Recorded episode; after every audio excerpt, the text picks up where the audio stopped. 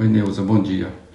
Como nós falamos ontem, a gente queria conversar um pouquinho sobre esse final de semana, que é um final de semana onde nós é, chamamos de Semana Santa, né? Ou a, a, a Páscoa. É a semana que culmina na Páscoa, né? E eu então gostaria de compartilhar algo. E eu queria ter feito isso ontem. Na verdade, eu queria ter feito isso na quinta-feira. Os irmãos vão entender por quê. Mas é, é, acabou sendo hoje e é ótimo que seja hoje. Não tem nenhum problema, porque estamos exatamente no centro aí da entre a, a, a, a sexta da paixão e, a, e o domingo da ressurreição, que é amanhã. Mas está ótimo. Tá bom, nós vamos, nós vamos conversa, começar. Eu queria convidar, que você, uh, convidar você a abrir aí Lucas 22. Depois você pode ler todo o capítulo, acho que vale a pena. Lucas capítulo 22, o verso, apenas o verso 42, é onde eu irei ler. Mas eu acho que é interessante você depois ler com toda, toda calma esse texto, que é bastante conhecido também dos evangelhos. Então, Lucas 22, 42 diz assim: Pai, se queres, afasta de mim este cálice, contudo, não seja feita a minha vontade, mas a tua. Essa é a oração de Jesus. Já sabemos que o que está registrado aqui aconteceu com Jesus na madrugada ou à noite, na noite de, de quinta para sexta. Jesus está no jardim do Getsemane ou Monte das Oliveiras, como conhecemos. E é interessante que Jesus frequentava muito esse local. E ele estava aqui agora vivendo os seus últimos momentos antes da hora, hora com H maiúsculo, como João chama. Então Jesus está vivendo aqui antes daqueles momentos definitivos na cruz do Calvário. A oração é a respeito da vontade de Deus. Jesus sabia da vontade de Deus, a vontade do Pai. Ele tinha plena comunhão com o Pai. Mas mesmo assim ele ora, é, colocando essa essa frase tão tão enigmática, né? Pai, se se queres, afasta, mas sobretudo seja feita a tua vontade. Jesus já estava sentindo as agonias da morte. Nunca antes um coração, nunca antes uma mente, uma vontade humana lidou como Jesus enfrentou naquela noite, naquele jardim. É, eu li uma devocional do pessoal é, de volta para o Evangelho, de volta ao Evangelho, ele diz que nunca mais Deus precisaria ou precisará é, fazer que o humano passe por aquilo.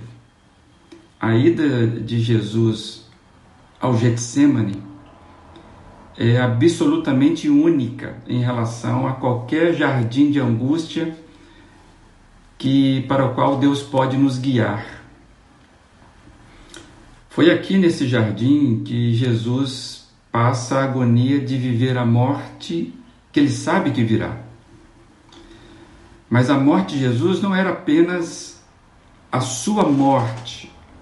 Jesus não estava sofrendo a agonia, vamos chamar assim, agonia antecipada nesta quinta-feira ou naquela quinta-feira, porque ele estava vivendo apenas a morte dele.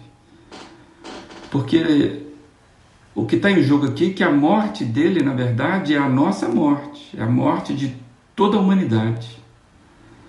E nenhum de nós sabe o peso desse momento. Então não tem como comparar.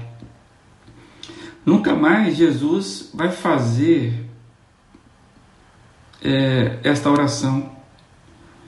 E também nunca mais Deus fará um dos seus filhos passarem por esse jardim neste peso, nessa forma, nessa sombra da morte.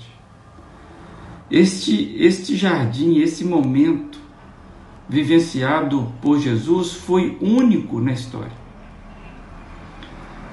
É, a gente pode até fazer algum exercício, nosso aqui, e quem é pai sabe disso, quem é mãe. A gente pode fazer exercícios de, de nos entregarmos uma outra pessoa por amor, de, de até mesmo para livrar uma outra pessoa, em certo momento salvar alguma, alguma vida. É, é, eu me lembro de, um, de, um, de uma filha muito querida, de um pai e o pai já estava morrendo, ela faz a doação do rim dela para que o pai não morresse. Então nós podemos fazer, isso são exemplos, podemos fazer várias coisas para salvar outras pessoas. Mas nós não podemos, aqui é a questão, nós não podemos escolher a ira de Deus no lugar do pecado de outra pessoa. E o que Jesus faz naquela noite de quinta-feira é absolutamente único porque ele estava exatamente escolhendo a ira de Deus no lugar meu e seu, no lugar do nosso pecado. A Bíblia vai falar que ele se fez pecado por nós. Nunca a alma teve tão angustiada como aquela de Jesus naquela quinta-feira. Nunca o ser humano foi tão merecedor da ira divina. Engraçado isso, mas é. Jamais alguém enfrentou tal horror. Ser feito pecado em favor de outras pessoas. Colocar a si mesmo no lugar dos outros. No caso, colocou a si mesmo no meu lugar, no seu lugar. A morte de Jesus sempre o acompanhou. Quando você lê o ministério de Jesus, os evangelhos, você vai ver que é, Jesus sempre lidou com essa questão da morte. Jesus não veio desavisado, ele veio muito ciente da missão dele. Então é bom te lembrar que tudo começa antes da sexta-feira. A sexta-feira da morte, ela, ela, ela já estava traçada antes, e Jesus vai conviver com a sombra da cruz é, desde o início. Ou seja, havia começado antes, mas agora no Getsemane, quando nós estamos parando para ler essa, essa oração, e estamos lembrando do, do que está acontecendo, é, Jesus precisava enfrentar a morte para si mesmo, mas esse enfrentamento ele estava sentindo já o que seria antes do Calvário, que seria efetivamente a sua morte. É, eu estou pensando aqui, eu tentando trazer para você, é, é, quantas mortes Jesus já vinha vivendo antes do Calvário. Estou falando isso metaforicamente, claro. Ele, ele, Jesus morreu uma única vez, morreu apenas a, a, aquela vez e não mais. Mas a, a morte que foi caminhada de Jesus desde o início, ela, ela pode, ela pode ter uma dimensão múltipla. Por isso que eu disse, será que a gente entende o peso de quantas mortes Jesus já veio caminhando antes do Calvário? Quando Jesus abordava uma pessoa e via que ela não queria segui-lo, quando Jesus via a hipocrisia dos religiosos, será que a morte era pesada já para Jesus quando ele via aquele jovem não abandonando a riqueza, amando mais essa vida do que a vida que ele, ia, que ele estava ofertando. Então, quantas mortes Jesus vinha vivendo antes do Calvário. E a Páscoa, nós sabemos, tem significado profundo para nós, para nossas vidas, nós que cremos. Foi a Páscoa que promove a nossa libertação em todos os níveis. E desde quando nós aprendemos lá em Êxodo a libertação do povo para se tornar povo de fato, livre da escravidão, já apontando para que Cristo, a nossa Páscoa, o que ele faria por nós em todos os sentidos. E quando você vê essa profundidade do que está acontecendo aqui na quinta-feira, a profundidade do significado da morte, da Páscoa, Infelizmente, o que a gente vê é uma banalização da Páscoa hoje. É, é muito triste ver como que a Páscoa ela se tornou uma data banal para boa parte das pessoas. É o que sempre acontece quando uma cultura se esvazia da presença de Deus. Aí nasce uma cultura empobrecida, artificial, que não sacia a sede da alma. É o que eu percebo que fizemos da Páscoa. Na quinta-feira, eu e Giane saímos ligeiramente de casa e aí saímos de carro e observamos que boa parte do comércio ainda está fechado na nossa cidade e também em outras cidades. E a gente viu que alguns, é, algumas lojas funcionando é, com as portas, meia porta, né, regulando a entrada das pessoas.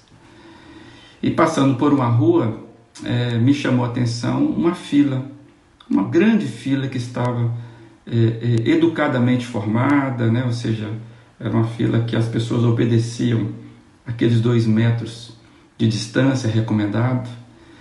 E aquela fila, aquela fila se formava na calçada, em frente à loja, e, e era o local onde nós, que mais nos chamou a atenção, era o local onde se mais via pessoas ali.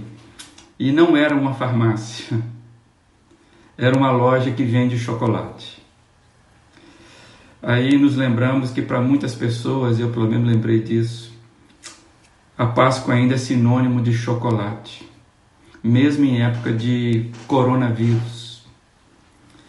Não estou aqui para condenar ninguém, não estou aqui é, é, dizendo que quem gosta de chocolate tem problemas. Eu gosto muito de chocolate. Mas eu fiquei pensando, muita gente que quer voltar à vida como de fato sempre quis viver. As pessoas parecem que querem voltar às suas vidas como sempre tiveram. E para mim esse é o pior vírus. Viver uma Páscoa diferente ou perdendo a chance de viver uma Páscoa diferente. Eu fiquei pensando que às vezes o veneno vem disfarçado de coisas que faz os nossos olhos brilharem. Fiquei triste em perceber que o coelhinho vem mostrando suas orelhas mesmo em tempo de Covid-19. Chegamos à época que o calendário cristão tem um significado. A Páscoa é o tempo quando nós cristãos é, somos chamados à, lembrança do sacrifício de Cristo, o Cordeiro de Deus sendo sacrificado em nosso lugar. Então é uma data muito importante, muito significativa para a cristandade, em alguns lugares até mais do que o próprio Natal. Quando a gente lê os evangelhos, quando eu leio, paro para ler esse evangelho, vejo que na quinta-feira a sombra da morte ou as sombras da morte já são fortes para Jesus. A gente não pode esquecer que aquela noite que antecede a madrugada, né, que antecede a sexta-feira, que vai começar cedo, foi ali que Jesus vence a sua tentação. Foi na quinta-feira à noite que Jesus vence talvez a sua maior tentação. Jesus foi tentado, nós sabemos disso. Ele sofre ao ponto de ter o seu suor, em seu suor sangue, e tudo isso porque ele estava fazendo algo, estava vivendo algo, ele vivendo já antecipadamente a sombra da sexta-feira por mim e por você, vivendo a minha morte e a sua morte, a de todo mundo. A sexta-feira surge cedo naquela manhã, mas para o calendário divino era a hora exata, assim como o domingo da ressurreição chegou cedo. A chamada Sexta-feira Santa é assim chamada para nos lembrar que naquela sexta-feira o cordeiro sem mancha, sem defeito, foi, foi separado para um momento de todos os momentos, a hora. O Evangelho de João ele, ele, ele é narrado o tempo todo colocando assim: não era chegada a sua hora. Né? Não foi morto porque não foi preso porque ainda não era a sua hora. Se você ler com calma o tempo todo, até que chega aquele momento, é chegada a sua hora, essa hora com H maiúsculo, é o tempo de Deus desde a eternidade. Então, sexta-feira é marcado no calendário como santa. A data não é santa em si mesma. Não é a data.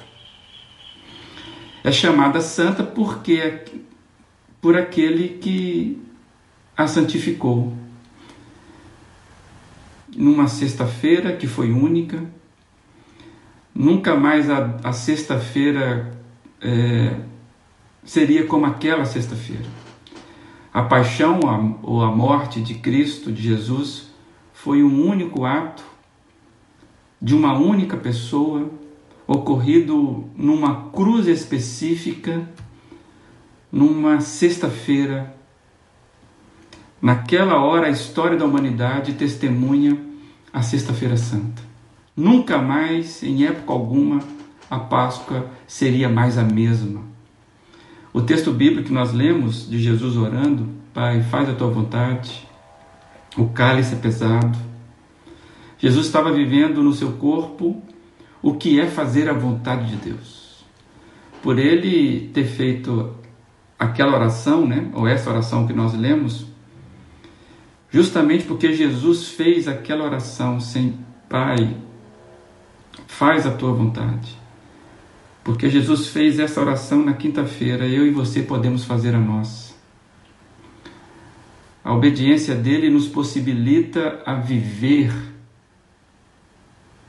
de uma forma plena diante de Deus. A morte de Jesus, culminando na sua ressurreição, permite, permite que eu, ou permite corretamente que eu e você vivamos uma vida.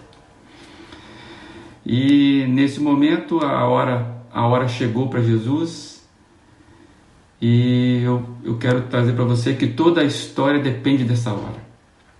Isso é absolutamente é, apavorante pensar que naquele momento Jesus teve que decidir.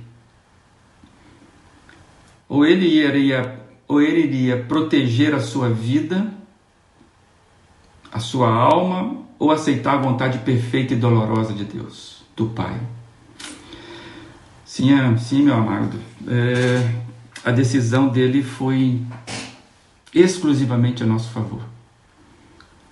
Ele aceita a morte de cruz que virá na sexta. E ainda antes, né? É na quinta que tudo é resolvido, é na quinta que tudo é encaminhado, é na quinta-feira, nessa oração, que tudo é decidido entre Jesus e o Pai. Nunca foi em cima da hora, nunca foi de improviso, a cruz nunca foi mal resolvida, não foi um equívoco das mãos lavadas de Pilatos. A cruz nunca foi um equívoco, foi uma escolha do amor perfeito, num gesto perfeito, numa dor tremenda que nós não temos condição, a maior dor possível, feito por aquele único para uma salvação completa. Amados, a noite de quinta-feira é, é, é a noite que tudo se resolve. Porque foi ali que Jesus decidiu que a cruz era necessária. Foi ali que ele sofreu a, a morte que nenhum de nós teria condição de enfrentar. Foi por mim e por você. Foi o mundo. Eu queria ler um texto de Pedro, como que Pedro entendeu isso. É incrível. Pedro vai dizer lá na sua carta, 1 Pedro 1, verso 20 e 21, ele diz: Olha que preciosidade essa revelação que Deus deu a Pedro. Pelo precioso sangue de Cristo, como de um cordeiro sem mancha e sem defeito, conhecido antes da criação do mundo revelado nesses últimos tempos em favor de vocês. Por meio dele, vocês creem em Deus, que o ressuscitou dentre os mortos e o glorificou, de modo que a fé e a esperança de vocês estão em Deus. Que texto magnífico. E o que dizer depois disso ou diante disso? A graça nunca foi qualquer coisa, teve um preço. Como diz o Dietrich Bonhoeffer, a graça nunca foi barata. A Páscoa em nossos calendários deve nos fazer parar, principalmente agora, nesses tempos difíceis, nos fazer render, prantear, agradecer e alegrar por tão grande salvação. Porque não começou na sexta, mas também não terminou na sexta. Vem o domingo da ressurreição. A minha oração que eu quero dividir contigo é, Pai, como entender tamanho amor? Como medir o que foi feito por Jesus em meu favor? Como imaginar sua agonia que começou na noite de quinta? A noite mais importante da história, da minha história, pois foi ali que ele decidiu ir até o final. Hoje, constrangido, Pai, agradeço pelo Cordeiro perfeito que morreu a minha morte para me dar da sua vida. Ó oh, Pai, é, não há palavras para tão grande amor. Só silêncio, em nome de Jesus. Aceite a minha oração de silêncio. Amados, eu quero compartilhar que a, a, essa, essa vivência de Jesus mexe muito comigo, porque eu consigo entender que a decisão de Jesus em meu favor é algo que não tem como medir mesmo. Espero que, eu sei que para muitos de vocês, é, espero que na vida de todos possamos não ficar somente com o sofrimento, mas saber que maravilha que é, mas entender que não foi qualquer coisa. A quinta-feira começa tudo, amados, e ali é decidido tudo em nosso favor, e a sexta-feira é só o horror, mas o domingo conserta tudo. Qual é a música? Pessoal, anota aí, essa música não é muito conhecida porque ela está dentro de uma cantata, uma cantata muito bonita, feita na década de 80, chamado Vento Livre, essa cantata. A música chama Noite. Ela é do Guilherme Kerr e é, é uma cantata da Igreja Batista do Morumbi. Então, se você colocar assim, Noite, Guilherme Kerr e Igreja Batista Morumbi, ou mesmo Vento Livre, você vai ouvir essa música. Essa música, como está dentro de uma cantata, retrata o momento da quinta-feira. E diz assim: Noite sem descanso, viu Jesus amanhecer. Sol de um dia triste, sexta-feira de horror. Chefes, sacerdotes, maltrataram para valer a quem é da própria vida, o autor. Pelo bem que fez, pagou. Aí vai dizer que quase o meio-dia, o Salvador já está preso à cruz, cruz, horror maldito, cruz de dura punição. Aí ele está lembrando que é justamente no ápice do dia se fez trevas. De repente, trevas, pois fugiu a própria luz. Essa música, Noite, ela retrata muito bem, pelo menos para mim, me faz pensar daquele momento que Jesus viveu e ele fez oração em favor de mim e de você. Pai, faça a tua vontade. Tá bom, amado? Vai lá com calma, ouça essa música. Ela é para ouvir com o coração aberto. E se quiser, ouça, né? Vale a pena você ouvir a cantata toda. Eu fiz isso ontem. Ouvia o musical todo, é muito belo, muito bonito. Fica aí a dica. Um lembrete, então, amados Deus abençoe vocês. Amanhã não temos, as nossa, não temos a nossa devocional, porque é domingo. Convido você a acompanhar as nossas transmissões às 9 horas e às 19 horas. As transmissões é feito pelo canal YouTube, YouTube da, da PIB Brusque. Então você é convidado a nos acompanhar também, você que puder fazer isso. Tá bom, glória a Deus, Deus abençoe você. Estou vendo várias pessoas aqui.